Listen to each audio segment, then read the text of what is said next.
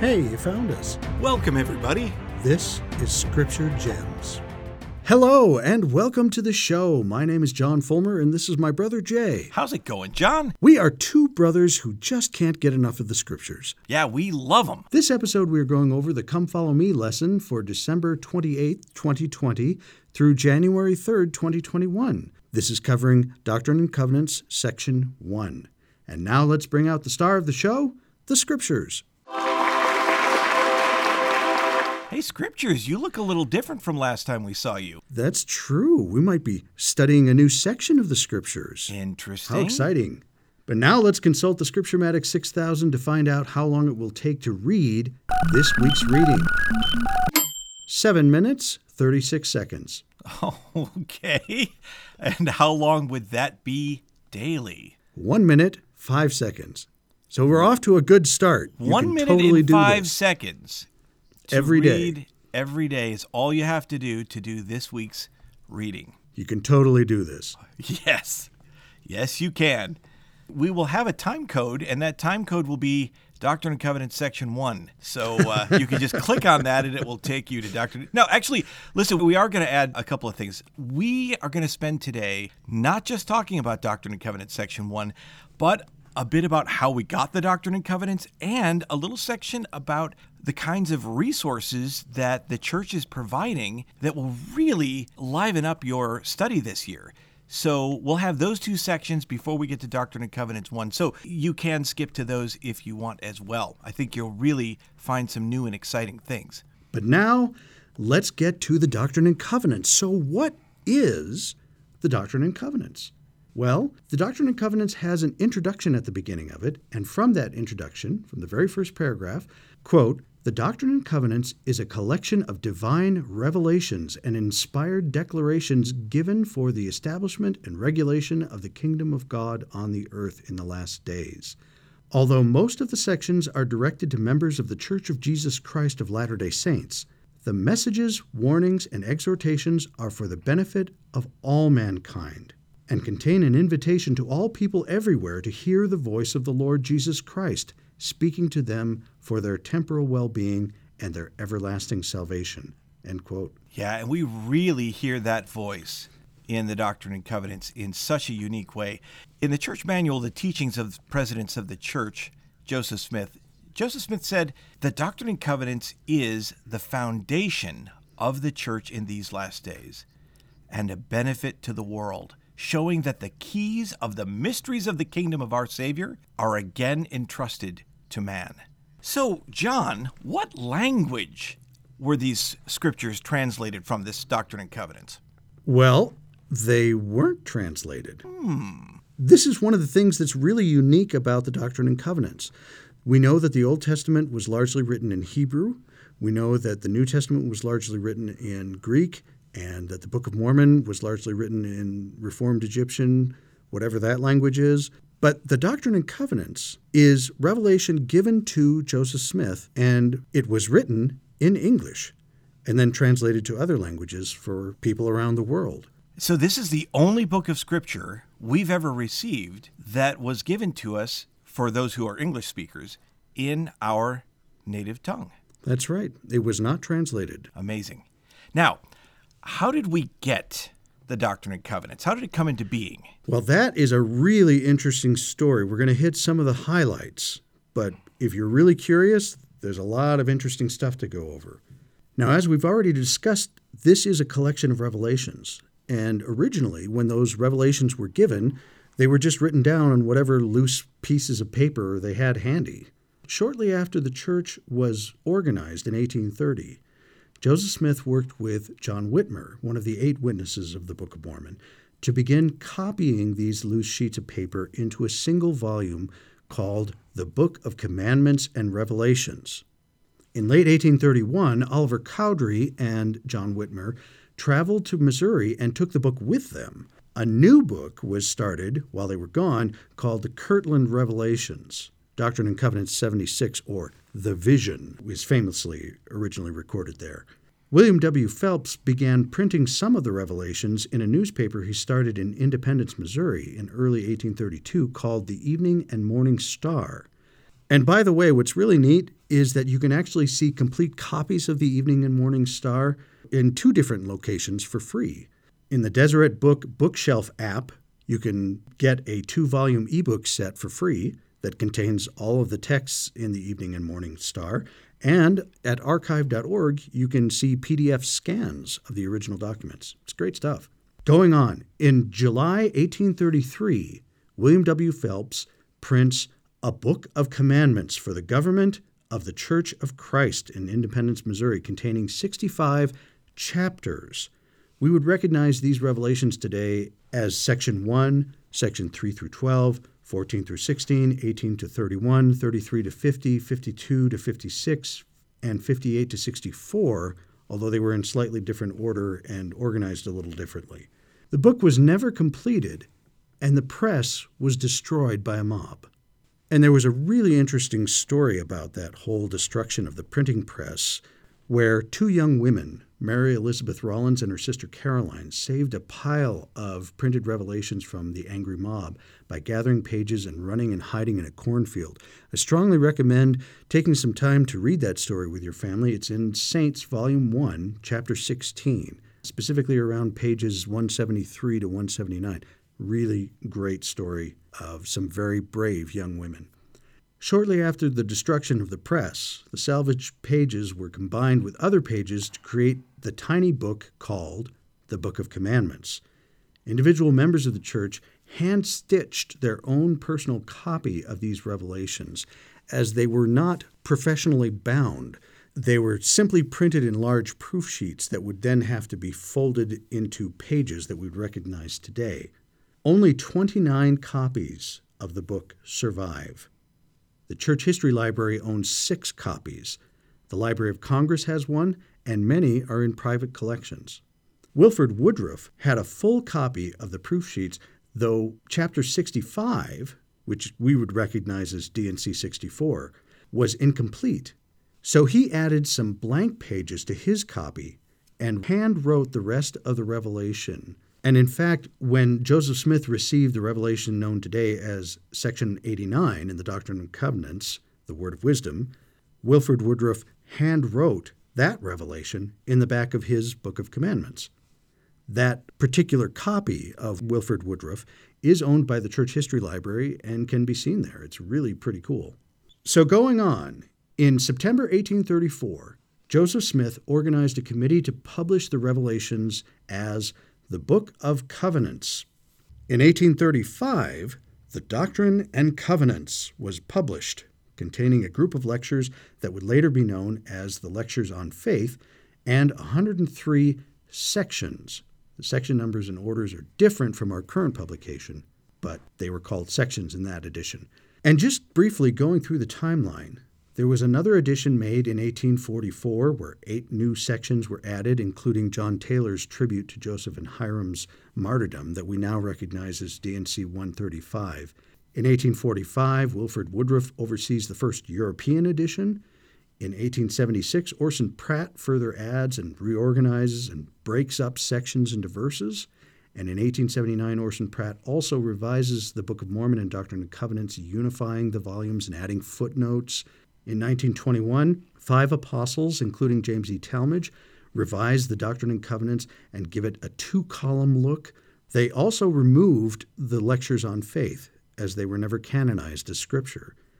In 1981, three apostles, Thomas S. Monson, Boyd K. Packer, and Bruce R. McConkie, further revised the look, added richer footnotes integrating with the 1979 Bible, added sections 137 and 138, which had previously been put in the Pearl of Great Price, and added official declarations 1 and 2.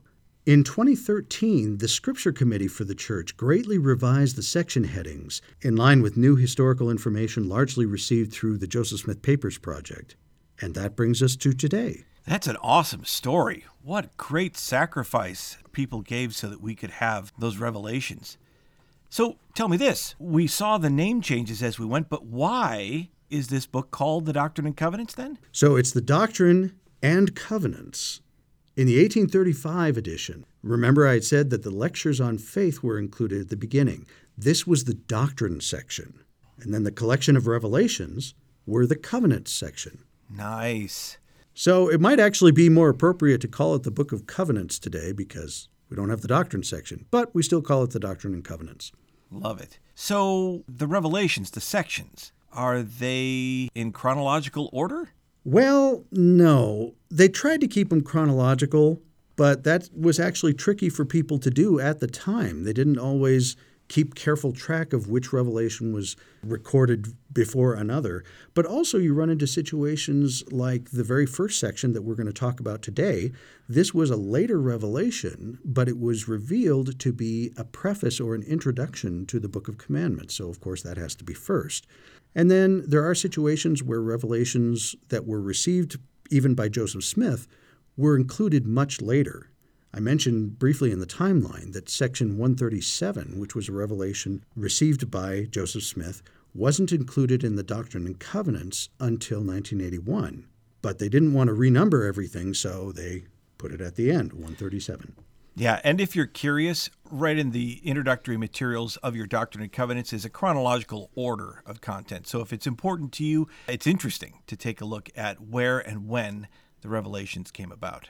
So, John, where can I get more information about the Doctrine and Covenants? Well, there's a lot of great stuff out there. First of all, the Doctrine and Covenants introduction is actually a really good summary of how we got the Doctrine and Covenants, and it includes a testimony from the 12 apostles at the time there's also a really good book that I enjoy called How We Got the Doctrine and Covenants by Richard E. Turley and William W. Slaughter. This is a simple book that is really approachable to pretty much anyone, and it has some great pictures of the different editions and different stories behind how we got the Doctrine and Covenants. There are also a couple of really good Ensign articles from Robert J. Woodford, who is a great scholar of the Doctrine and Covenants. The first one is The Story of the Doctrine and Covenants. This is in December 1984, Ensign. And then the second one is How the Revelations in the Doctrine and Covenants Were Received and Compiled. This is January 1985, Ensign.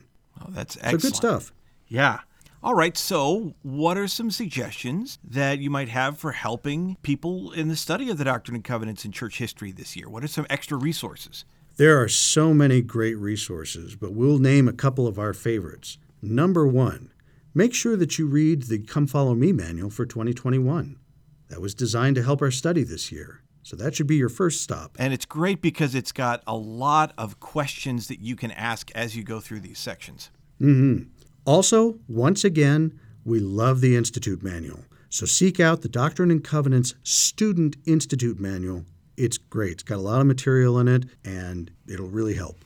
So that's some things that'll help with Doctrine and Covenant study. But if you want to broaden your study this year to church history in general, there are several resources that we would really recommend. Number one, Saints Volume 1 and 2. Those books are great and they're very approachable. You can be at almost any reading level and get something out of it. They're great, they're absolutely wonderful. Also, I'm a big fan of the Church History in the Fullness of Times manual. Yeah. This is an institute manual that instead of having like a section of scripture to read and then having like a commentary or exposition on it, it's just one long historical narrative. And so many of the stories that you hear from church history are compiled in there. They're really good read. Yeah, lots of good images and charts too. Also, I would recommend History of Joseph Smith by his mother. This is by Lucy Mack Smith. This is a great history of Joseph Smith and the church. Also, I'm a big fan of Stephen C. Harper's relatively new book called Joseph Smith's First Vision. This is a compilation of not only the first-hand accounts of Joseph Smith's first vision, but also the second-hand accounts and kind of tying everything together. It's a good book. Stephen Harper is with the Church History Department. Now, a lot of the resources that John's talking about, things like the Come Follow Me, the Doctrine and Covenant Student Institute Manual, and Saints Volumes 1 and 2, Church History in the Fullness of Times, those can all be found in the Gospel Library. Now, this includes the Gospel Library section of the church's website as well as the Gospel Library app. But here's some additional things that it might be really helpful for you to know about. First of all, click on the section that says Restoration and Church History. That should be kind of like a home button this year for each of us. Now, in that section, you'll find another button for Doctrine and Covenant study. This includes Joseph Smith Revelations a Doctrine and Covenant study companion from the Joseph Smith papers. I didn't even know that was there. I don't know when they put it up, but they keep adding new stuff. So that's why it's so good to check this out. That's a great resource. Of course, Revelations in Context, if you're not familiar with that, it's the stories behind the sections of the Doctrine and Covenants. We'll be referring to that this year. Also, great resource. It really is. And to be able to have it right there. There's also a section in the Restoration and Church History area on the first vision. And you might be saying, well, we read the first vision. But if you go in there, you can have access to the four primary accounts given by Joseph Smith for his first vision experience. Also, church history topics. I can't stress this one enough. These are awesome. Yes, and there's 187 articles. A lot of them have been added in the last 2-3 years on all sorts of topics. What kinds of topics you say? Well, do you know what the ordinance of the washing of feet is? Check it out. What about the Danites? Check it out. Elijah Abel, fascinating guy. Who's he? Check it out. Divining rods? What the heck? Check it out. The Godbeites and the Salt Lake Tribune. What do they have in common? Check it out. Who is Sagwitch? What about the Deseret alphabet? Do you want to know? Check it out. There's so many fascinating stories, and these aren't really long articles, most of them. So, if you just want to have fun and just want to spark your enthusiasm for church history this year, just pick a random topic in the church history topic section and check it out. I bet you'll be delighted and surprised. There's also a section in this area for church history videos. Some of these are related to the Saints books, and others are like this one answers to church history questions. That's a really great series as well. And then there's a whole women's history thing. And there's a lot more. So check it out and really get familiar with the resources in your gospel library under Restoration and Church History. You will be so glad you did. There really are a ton of resources for church history. It's one of the most well documented thing that we have in the church, and it really should be. It's relatively new. It's only 200 years old. Even then, I'm surprised at how much we're still missing. Right. Well, that's true. We'll talk about some of that as we go, but still, what a treasure. Well, as I was preparing for this lesson, I came across a quote from the Old Gospel Doctrine Manual from President Ezra Taft Benson that I wanted to include here. This is from April 1987 General Conference. He says, quote, "The Doctrine and Covenants brings men to Christ's kingdom." Even the Church of Jesus Christ of Latter day Saints, the only true and living church upon the face of the whole earth. The Book of Mormon is the keystone of our religion, and the Doctrine and Covenants is the capstone with continuing latter day revelation. The Lord has placed his stamp of approval on both the keystone and the capstone. End quote. So there's an interesting image there. Yeah. As we were going over this, I came across a, another quote in the Gospel Doctrine Manual this is from President Joseph Fielding Smith, and I enjoyed it so much that I wanted to include it here. He says, quote, In my judgment, there is no book on earth yet come to man as important as the book known as the Doctrine and Covenants. With all due respect to the Book of Mormon and the Bible and the Pearl of Great Price, which we say are our standards in doctrine. The Doctrine and Covenants, to us, stands in a peculiar position above them all going to tell you why. When I say that, do not for a moment think I do not value the Book of Mormon, the Bible, and the Pearl of Great Price just as much as any man that lives. I think I do. I do not know of anybody who has read them more, and I appreciate them. They're wonderful. They contain doctrine and revelation and commandments that we should heed. But the Bible is a history containing the doctrine and commandments given to the people anciently. This applies also to the Book of Mormon. It is the doctrine and the history of the commandments of the people who dwelt upon this continent anciently. But this doctrine and covenants contains the Word of God to those who dwell here now. It is our book. It belongs to the Latter day Saints. More precious than gold, the prophet says we should treasure it more than the riches of the whole earth. I wonder if we do. If we value it, understand it, and know what it contains, we value it more than wealth. It is worth more to us than the riches of the earth. That's from his book, Doctrines of Salvation, Volume 3. It's a great way to look at the Doctrine and Covenants. So let's jump into it. Doctrine and Covenants, Section 1. Here we are. This is an exciting section.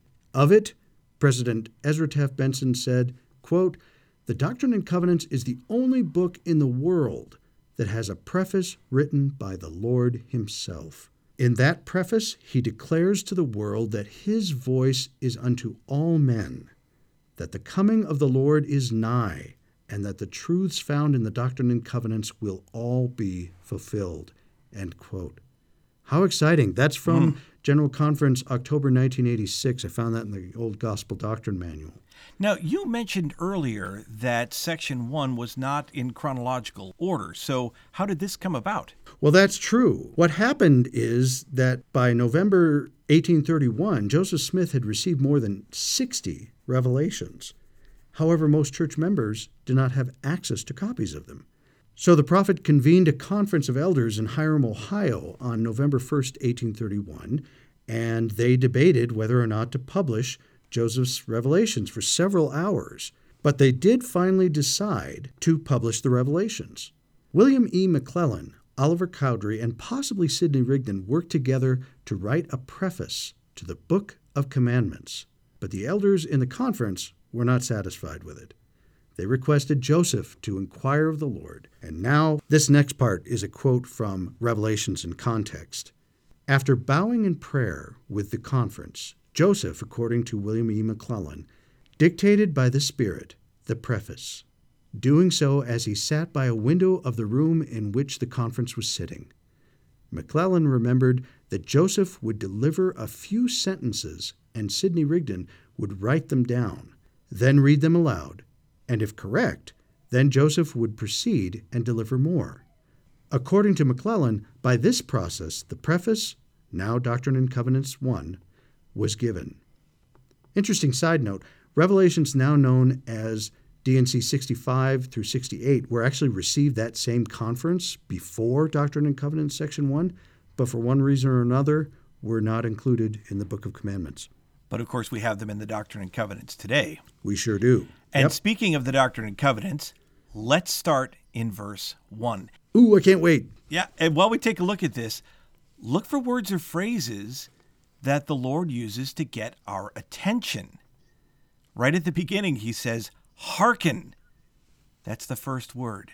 Hearken, O ye people of my church, saith the voice of him who dwells on high, and whose eyes are upon all men. Yea, verily I say, hearken ye people from afar, and ye that are upon the isles of the sea, listen together. For verily the voice of the Lord is unto all men, and there is none to escape, and there is no eye that shall not see, neither ear that shall not hear, neither heart that shall not be penetrated. And the rebellious shall be pierced with much sorrow, for their iniquity shall be spoken upon the housetops, and their secret acts shall be revealed. Now, if you remember from our study last year, and also from listening to General Conference, President Nelson has talked to us about the notion of hearken yeah. being to listen with the intent to obey. Yeah, and notice the number of times that concept is used here. But the Lord makes it clear coming up who will be delivering his message, this message. Going on in verse 4 And the voice of warning shall be unto all people by the mouths of my disciples, whom I have chosen in these last days and they shall go forth, and none shall stay them. For I, the Lord, have commanded them. From the Institute manual, I found a really neat quote from President Joseph Fielding Smith. I'm going to be quoting from him a lot in this lesson. But he spoke earlier, the quote from Doctrines of Salvation, about the Doctrine and Covenants being our book. But he clarifies that. And certainly the first five verses here, this is not just directed to members of the church, this is directed to everyone. He says in October 1919 General Conference, quote, This D&C is my book and your book. But more than that, it belongs to all the world, to the Catholics, to the Presbyterians, to the Methodists, to the non believer. It is his book if he will accept it, if he will receive it. The Lord has given it unto the world for their salvation. If you do not believe it, you read the first section in this book, the preface, and you will find that the Lord has sent this book and the things which it contains unto the people afar off, on the islands of the sea, in foreign lands. And his voice is unto all people, that all may hear. And so I say it belongs to all the world, not only to the Latter day Saints, and they will be judged by it, and you will be judged by it. End quote. That's wonderful. So let's go on in verse 6. This is the announcement of this section being the preface of the book of commandments. Behold, this is mine authority, he says in verse 6, and the authority of my servants, and my preface unto the book of my commandments, which I have given them to publish unto you, O inhabitants of the earth. Wherefore, fear and tremble, O ye people, for what I, the Lord, have decreed in them shall be fulfilled. Wow. Now, in 8 through 10, the Lord declares that he will judge all people according to their actions and how they treat others. Going on in verse 12, prepare ye.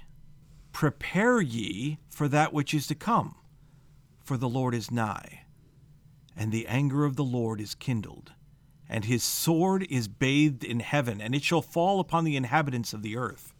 Now, I've got to pause there. My son Brendan came home from seminary one morning some years ago and said, Dad, I read this really cool thing. And he pointed out that phrase that God's sword is bathed in heaven. Now, I don't know what image that conjures up for you, but to me, it's incredible. And I have never noticed it. And it really stuck out to Brendan, and it's stuck out to me ever since. His sword is bathed in heaven. Now, let's look at that just a little bit. How is sword used? Well, throughout the scriptures, and certainly the Doctrine and Covenants, the sword is the Word of God. And he often begins a section with this idea in Doctrine and Covenants 6 and 11 and 12 and 14 and 33. And then in 27, the sword, he talks about the armor of God there. It's the sword of the Spirit, which again is the Word of God. So although a sword can be used in a punishment sense, and maybe it is here, but try reading it with it being the word of God. His anger is kindled, and his sword or his word, which is bathed in heaven, soaked in heaven, saturated with heaven, it will fall on the inhabitants of the earth. I just love that imagery. That's very exciting. That's really neat. I don't know how I would ever paint something like that, but I love the look of it. In verse 14, he uses another image, and the arm of the Lord shall be revealed. And the day cometh that they who will not hear the voice of the Lord, neither the voice of his servants, neither give heed to the words of the prophets and apostles, shall be cut off from among the people. There's an interesting image, and one might ask why arm of the Lord? What does that mean? From the Institute Manual, there's a quote from the Interpreter's Dictionary of the Bible for the term arm.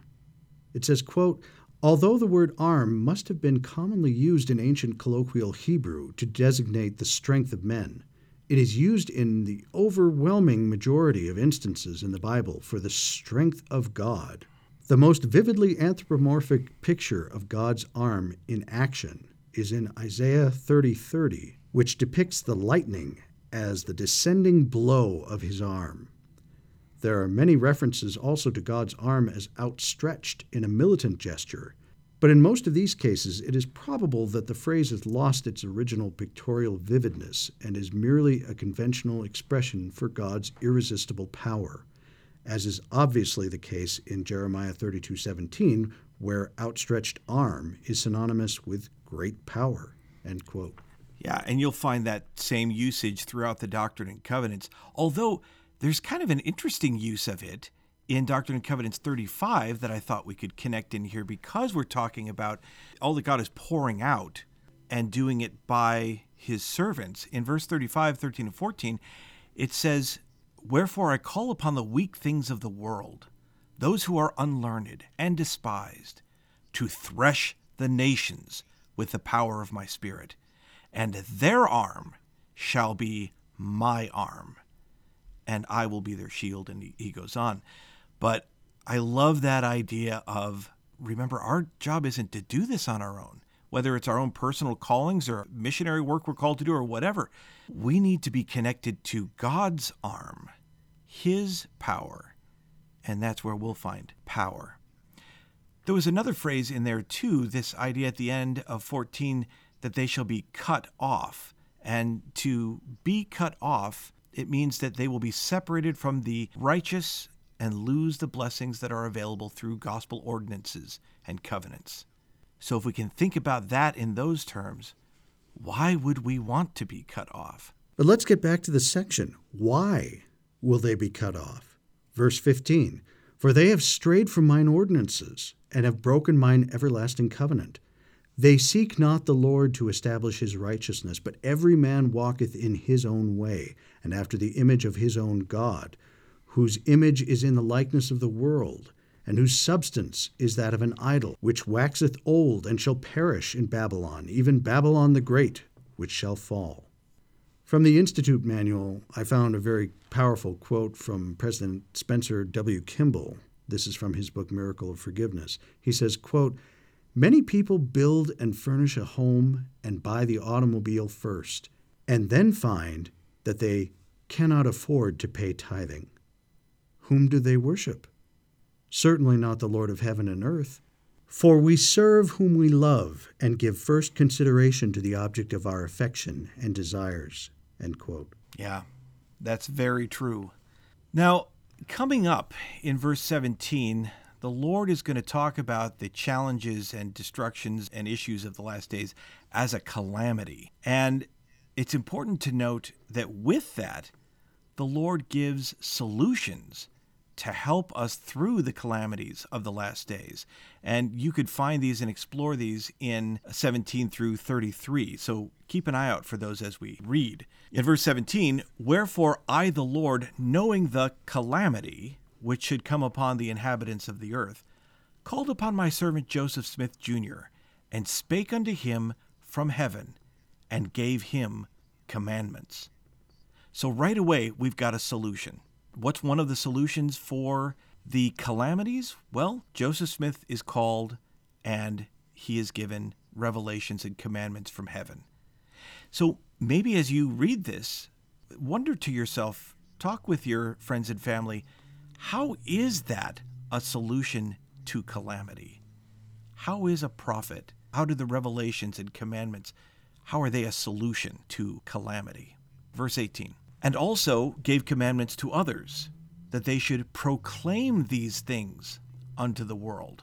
You see another one right there?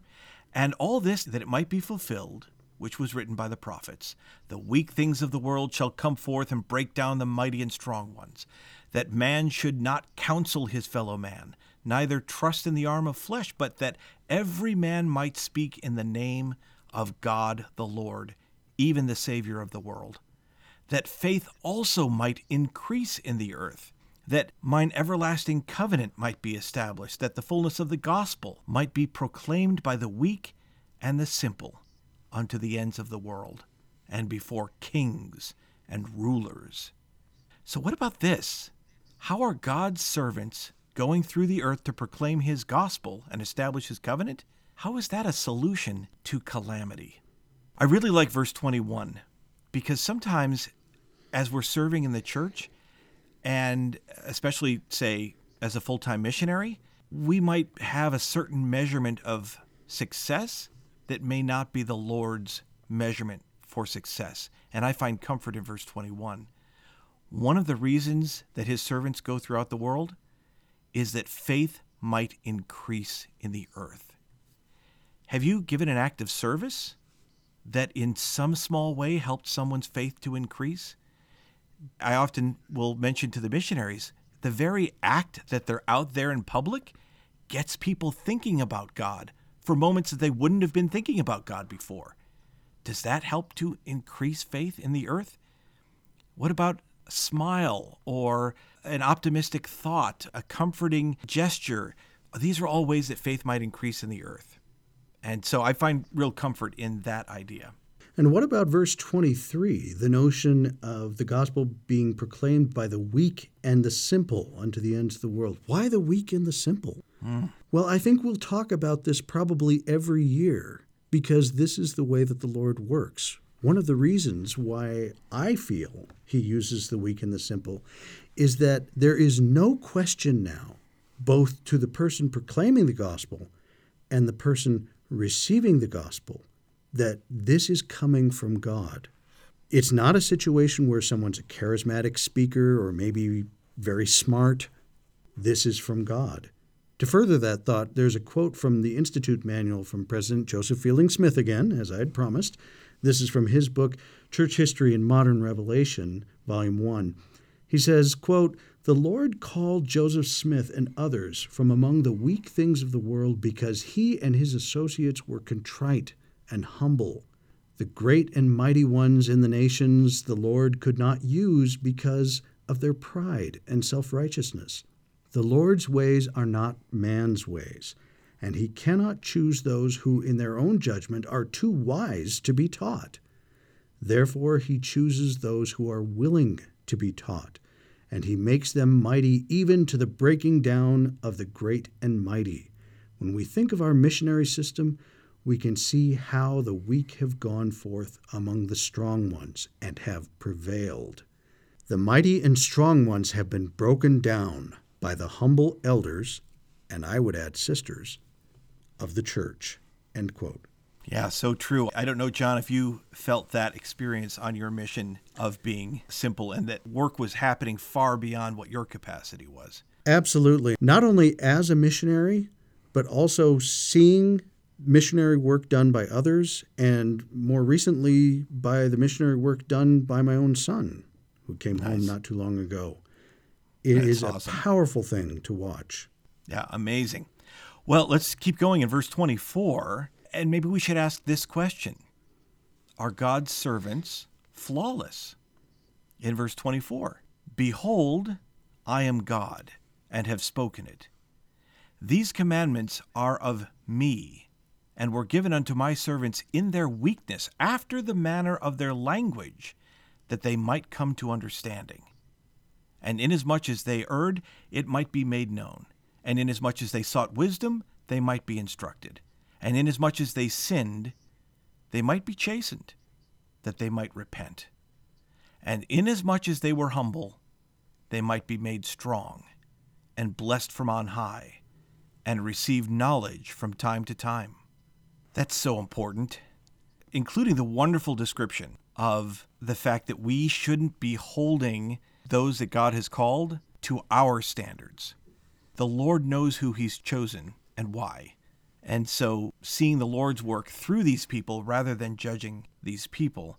But I also really like in 24 when he says, after the manner of their language. The Lord is speaking and will continue to speak to us after the manner of our language. Why? So that we might come to understanding. The way God speaks to us today may be different than the way He speaks to someone in a different area of the world, or my neighbor, or someone at a different time. He'll speak to us in our language that we can come to understanding. Very true. In the next couple of verses, we're going to go over the testimony of the Book of Mormon and of the true and living church from the Lord.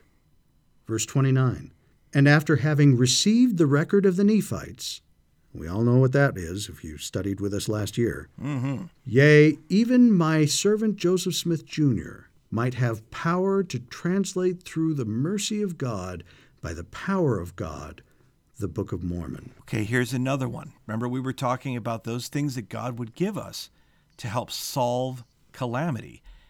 Here's a question How can receiving the Book of Mormon help solve calamity in our own lives or in the life of the world. And speaking of the life of the world, verse 30 And also those to whom these commandments were given might have power to lay the foundation of this church and to bring it forth out of obscurity and out of darkness, the only true and living church upon the face of the whole earth, with which I, the Lord, am well pleased, speaking unto the church collectively and not individually. Now, notice there too, how was restoring his church upon the earth? How does that help solve calamity.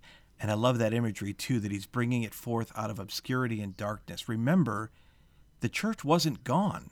If you've watched our episode on the apostasy, you recognize the church has been here the whole time, but it's been diminished. And now Christ is bringing forth out of darkness, meaning adding light to his church. And what a beautiful image that is. And what does that mean, the only true and living church? Mm. From the Institute Manual, there's a quote from A. Theodore Tuttle from General Conference, April 1975. Quote, There is much difference between a dead and living church. While one may have the form and shape, the ritual and dimension, the living church has life.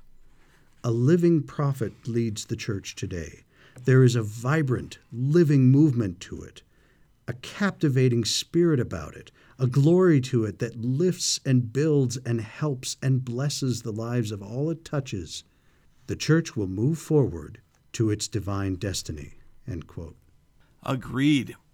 But with all the helps to deal with calamity, look at what happens if we reject what the Lord has given. In verse 33 And he that repents not, from him shall be taken even the light which he has received. For my spirit will not always strive with man, saith the Lord of hosts. Going on in 34 And again, verily I say unto you, O inhabitants of the earth, I, the Lord, am willing to make these things known unto all flesh. For I am no respecter of persons, and will that all men shall know that the day speedily cometh, the hour is not yet, but is nigh at hand, when peace shall be taken from the earth, and the devil shall have power over his own dominion. And also the Lord shall have power over his saints, and shall reign in their midst, and shall come down in judgment upon Idumea, or the world. Uh, Idumea? From the Institute Manual, Elder Bruce R. McConkie, this is from Mormon Doctrine, quote, Idumea, or Edom, of which Bozrah was the principal city, was a nation to the south of the Salt Sea, through which the trade route called the King's Highway ran between Egypt and Arabia. The Idumeans, or Edomites, were a wicked non Israelitish people, hence traveling through their country symbolized to the prophetic mind the pilgrimage of men through a wicked world. And so Idumea meant the world. End quote. Makes sense now that you've explained it. And we also get a real confirmation of that notion that this is meant for everybody in verses 34 and 35 that God is no respecter of persons. This isn't meant to be revelation just to the Church of Jesus Christ of Latter day Saints. This is meant to be for the world.